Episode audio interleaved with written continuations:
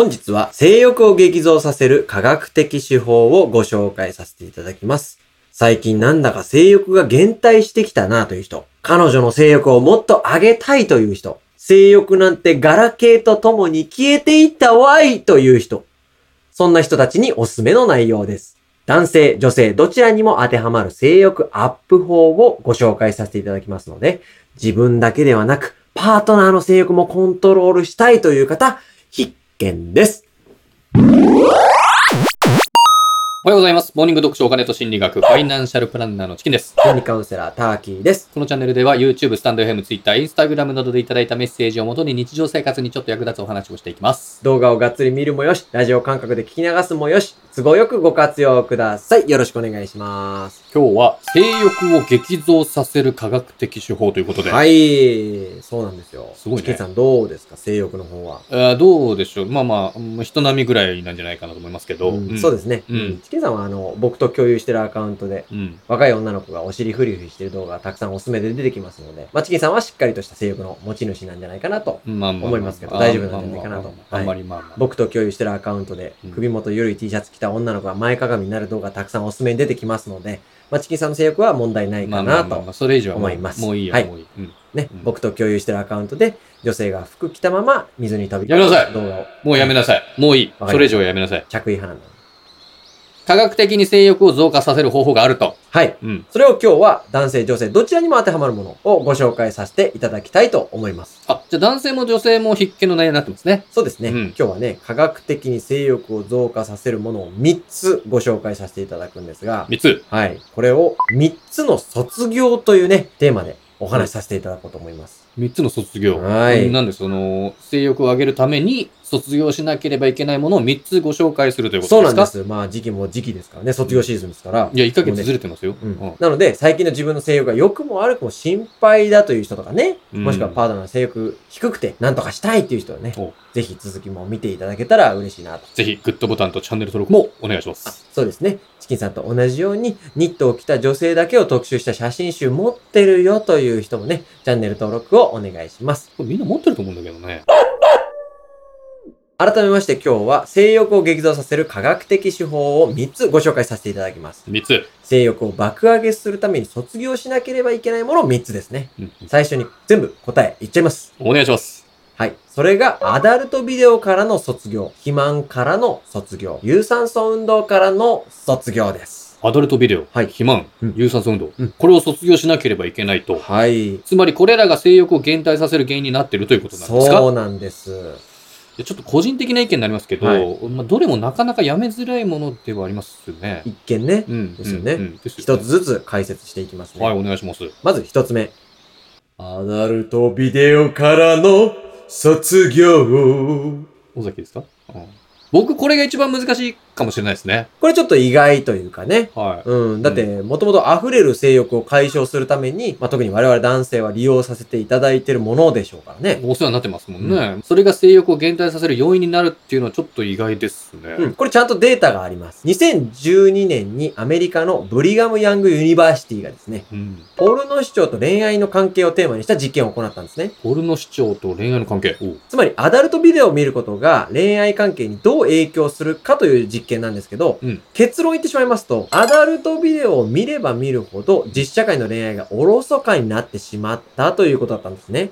また、恋愛関係でなく、人間関係までも薄れてしまったというデータも出ましたと。あらあら、うんアダルトビデオ見すぎると、現実社会でリアルな人といい関係築けなくなるよと。そういうことなんです。じゃあこれ、具体的にどれぐらいアダルトビデオを視聴したら良くないの？という話なんですが、はいこちら2016年アメリカのサウスダコタ大学が発表したものなんですがえ、毎日1時間程度アダルトビデオを見て G 行為していた男性は、うんそのうちの33%が疲労になり、38%がなんと勃起障害を起こしてしまったということだったんですね。あら、キーボが悪くなってしまったと。キーボが障害だと。そういうことね。そうなんですで、これ昔と今を比較するとですね、うんそのキーボ障害についてのデータがあるんですが、はい。1948年から2002年までは、キーボ障害の男性は3%未満だったそうです。3%未満。うんほうほうでも2010年以降は15から30%もの男性が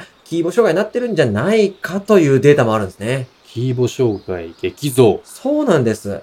まあこれね、2010年以降っていうと、うんちょうどスマホの普及と同じタイミングですから、お、そそうういうことは。このキーボ障害の増加とうんデジタルの普及っていうのはね、うん関係があるのではないかという見解もあるんですね。あーまあ、見やすくなったりしますからね、スマホでうんね。そうなんです。やっぱりエロ画像ばっかり見てると、うんリアルに向き合えなくなるんですかね。かもしれないですね。うんもともとリアルと向き合えない時の解消法だったのにね、うん本末転倒な感じしますけどね。そうなんですよ。やっぱりおすすめはプロのお店に通うことですよね。二つ目いききますね。二つ目が、肥満からの卒業です。あ、ごめんなさい。肥満からの卒業。メタボからの卒業。2019年にアメリカのブリガムヤングユニバーシティが1093人を対象にテストステロン、あの、男性ホルモンですね。このテストステロンっていうのが性欲と大きく関係するんですが、うん。このテストステロンと脂肪細胞、レプチンの関係性というものを調べました。1093人、うんなかなか大規模な研究ですね。これね、具体的にはテストステロンの量は、うん年齢、同意、レプチン、この3つとどう関係があるのかという実験だったんですね。ほうほう。で、これ結果言ってしまうと、テストステロンの減少の要因は順番に、レプチンの増加、同意の増加、年齢だったんですね。テストステロンは別名性欲ホルモンとも言われますから、つまり年齢とか加齢よりも脂肪細胞の増加とかお腹周りが大きくなることの方が性欲の低下に影響するよという結論だったんですね。まあ簡単に言うとデブは良くないよと。そうですね。性欲の低下にはつながるよと。で、先ほどから男性ホルモン、男性ホルモン言ってますけど、うんこれ女性も同じなんですね。テストステロンが減少すると、女性も性欲が下がってしまいますから、ね、女性の肥満も性欲減退につながります。性欲の減退の要因になりますよと。うーん。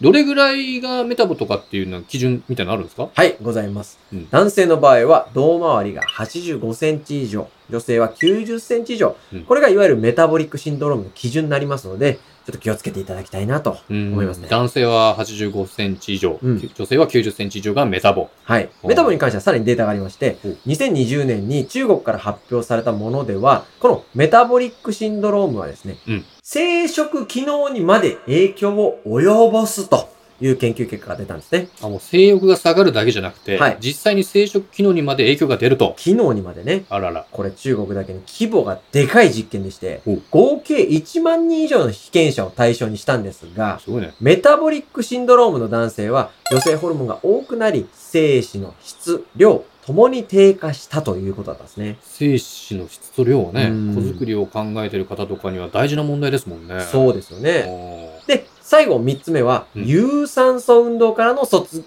あ、有酸素運動からの卒業ですね。有酸素運動からの卒業。はい。何ですか？有酸素運動が性欲を減退させてしまうと。うんでもあれですよね。さっきあの、肥満が良くないっていうのであれば、うんまあ、有酸素運動した方がいいってことですよね。一見ね。ちょっと矛盾が生じますよね。そうなんですよ。あの、痩せましょう、ダイエットしましょうってなると、やっぱ最初に頭に浮かぶのは、ウォーキングとかジョギングとか、うん自転車みたいな有酸素運動だと思うんですけど、はい。実は、有酸素運動を20分以上行うとですね、ストレスホルモンのコルチゾールというものが分泌されて、うん逆にテストステロン値は下がり始めてしまうんですね。あ、つまりダイエットするにしても、有酸素運動じゃない方がいいと。そういうことなんです。うんなので、脂肪も燃えるし、有酸素でもない、無酸素運動がおすすめなんですね。無酸素運動？うん。無酸素運動って聞くとなんかきつそうな感じありますけど、これ具体的にはどういったものがいいんですかね？はい、これやはり筋トレが性欲を爆上げするにはもってこいなんですけど、うん。具体的にどのくらいやれば、どのくらい頻度やれば、というのを、ちょっと科学的論文交えてご説明させていただきますね。お願いします。2021年にサウスウェールズ大学が行った研究なんですが、約3000人を対象に実験を行った結果、1回45分から60分くらいの、まあ1時間弱の筋トレをうん、週2、3回程度、5ヶ月継続したら体脂肪率が、体脂肪量が1.4%減ったと。うんで、この体脂肪量1.4%減っていうのは、有酸素運動とほぼ変わらない数字なんですね。うん。で、もっと具体的に、どういう筋トレをやればいいんだいっていうのを説明させていただくと、これはね、答えちゃうと、スクワットです。お、スクワット。はい。マシンはいらず、スクワットです。スクワットが性欲を上げると。はい、そうなんです。これに関してたくさんの論文発表されてまして、うんまず2019年ドイツ体育大学では、うんベンチプレスよりスクワットの方がテストステロン上げやすいんだぜウインナー食べ行こうぜという発表が行われてまして、さらにはい2020年のアメリカメイソン大学の発表では、うん。テストステロンはスクワットで分泌されやすいんだぜ。うん。マック行こうぜえ？さらにさらに、2021年、こちらもアメリカのローワン大学でも、こいつもか？マシンを使った筋トレとフリーウェイトの筋トレはどっちらでも筋肉使って変わんねえから、スクワットがいいぜあ、Go to Subway! という論文も発表されてるんですね。なんでスクワットがいいんですかね？これはね、うん。スクワットで鍛えられる筋肉が、うんお尻とか太もも周りのうん大腿四頭筋とか大臀筋とか、大きい筋肉を鍛えられるので、筋肉もつくし、脂肪燃焼効果も高まるということなんですね。ほう。う。うんで、まあ、もうちょっとね、専門的に具体的にお話をさせてもらうと、はい。負荷がだいたい 1RM70 から75%くらいの筋トレだと、テストステロン値が40%上がって、ストレスホルモンが24%下がると言われてますので、うんまあ、負荷が 1RM70 から75%ぐらいの筋トレっていうと、そうですね、だいたい5回から8回ぐらいが限界っていうようなね、来るような、負荷の、それぐらい負荷の高い、まあ、強度の高い、いわゆる筋トレっていうのがね、ちょっと辛い筋トレっていうのなのかな。う。ん、が、まあ、おすすめですよ、という感じかな。えすみません、うちょっと待って、ちょっと待って。うん。あの、筋トレの話になると、熱量がすごいんだよ、あなた。あ、全然わかんなかあった。みんな今完全にね、離れてっちゃってますから、うん。今食いついてるのマッチョンだけですからね。いい話だなーってなってる。マッチョの人がみんなそういう喋り方かどうかちょっとあれですけど。じゃあ今日お話ししたアダルトビデオからの卒業、肥満からの卒業、有酸素運動からの卒業。うんこの3つが性欲を上げるにはいいですよ、と。そうですね。まあこれあくまで性欲を上げるという観点からですから、うん。有酸素運動だってもちろんね、体にいいことだと思いますしええ、別に太ってたって悪いことじゃないんで、そうですね。はい。うんただ性欲の観点から言うとっていう話ですね。うん。うんで、今日お話した内容はまあ男性向けがね、割と多かったと思うんですが、全部女性にも同じこと言えますので、ああ、肥満とか筋トレとかね。そうそう女性にも言えることだ。そうね、アダルトビデオ見すぎるそう、女性もアダルト。トビデオを見すぎると、まあ実生活に良くないよと。うん。うん。うんうん、いうところが。はい。で、あと、女性の場合は、今日話したものに加えて一つだけご紹介したいのが、エストロゲンという女性ホルモンの分泌量も性欲と大きく関係がありますので、エストロゲン。はい。おこれエストラジオールとも言うんですエがク、セルシオール。このエストラジオールが下がってしまうと、性欲も下がってしまうと。うん。そう。これね、結構年齢とともにみたいなとこもあるんですけど、ただ、これ、こ、のエストラジオール上げる方法ありまして、うんエストラジオール上げるには大豆がいいですよと。あ大豆。そう。大豆、大豆を食べた方がいいっていう感じですか？そうそうそう、大豆をたくくさん取ると、まあ大豆イソフラボン大豆イうんソフラ、おーはい体にはいいですよ。性欲にはいいですよと。はあ女性におすすめですよとうんいうことなんで、はいはい。まあね、このチャンネルって比較的男性がね、うん。割と多いので、ちょっと今日男性向けの内容だったかもしれないんですけど、はい今日言った3つの卒業ですね。うん。アダルトビデオからの卒業、うん肥満からの卒業、うん有酸素運動から卒業してもらって、うんまあパートナーの女性にはうん。大豆を食べさせて、うん。ね、大豆イソフロン、大豆イソフラボン取らせて、うん。そしたらもう夜もハッピーですよと。うん。性欲お互いに上がると、そうそうそうそう。いいことですね。そうそう。お互いにはいはい性欲を高めれば、うん。ね、夜もね、うん。ジョージ・メイソンだよっていうね、ジョージ・メイソン。うん感じかな。はいはい。そうだからドイツとアメリカね、うん。うん、ドイツのウィンナーがうん。アメリカのサンドイッチに挟まれるよみたいなね。え？え？え？なんだよ、下ネタに聞こえるね。うん。サブウェイだよなんてね。すごいね、下ネタだね。もう私のサブウェイにピクルスをみたいなね。すごい、下ネタがすごいね。うん。タコスくださいみたいなね。え？どうだこれ？チャンネル登録お願いします。ご質問、ご相談、ご要望、何でもコメントください。Twitter、Instagram でも受け付けてます。それでは、さよなら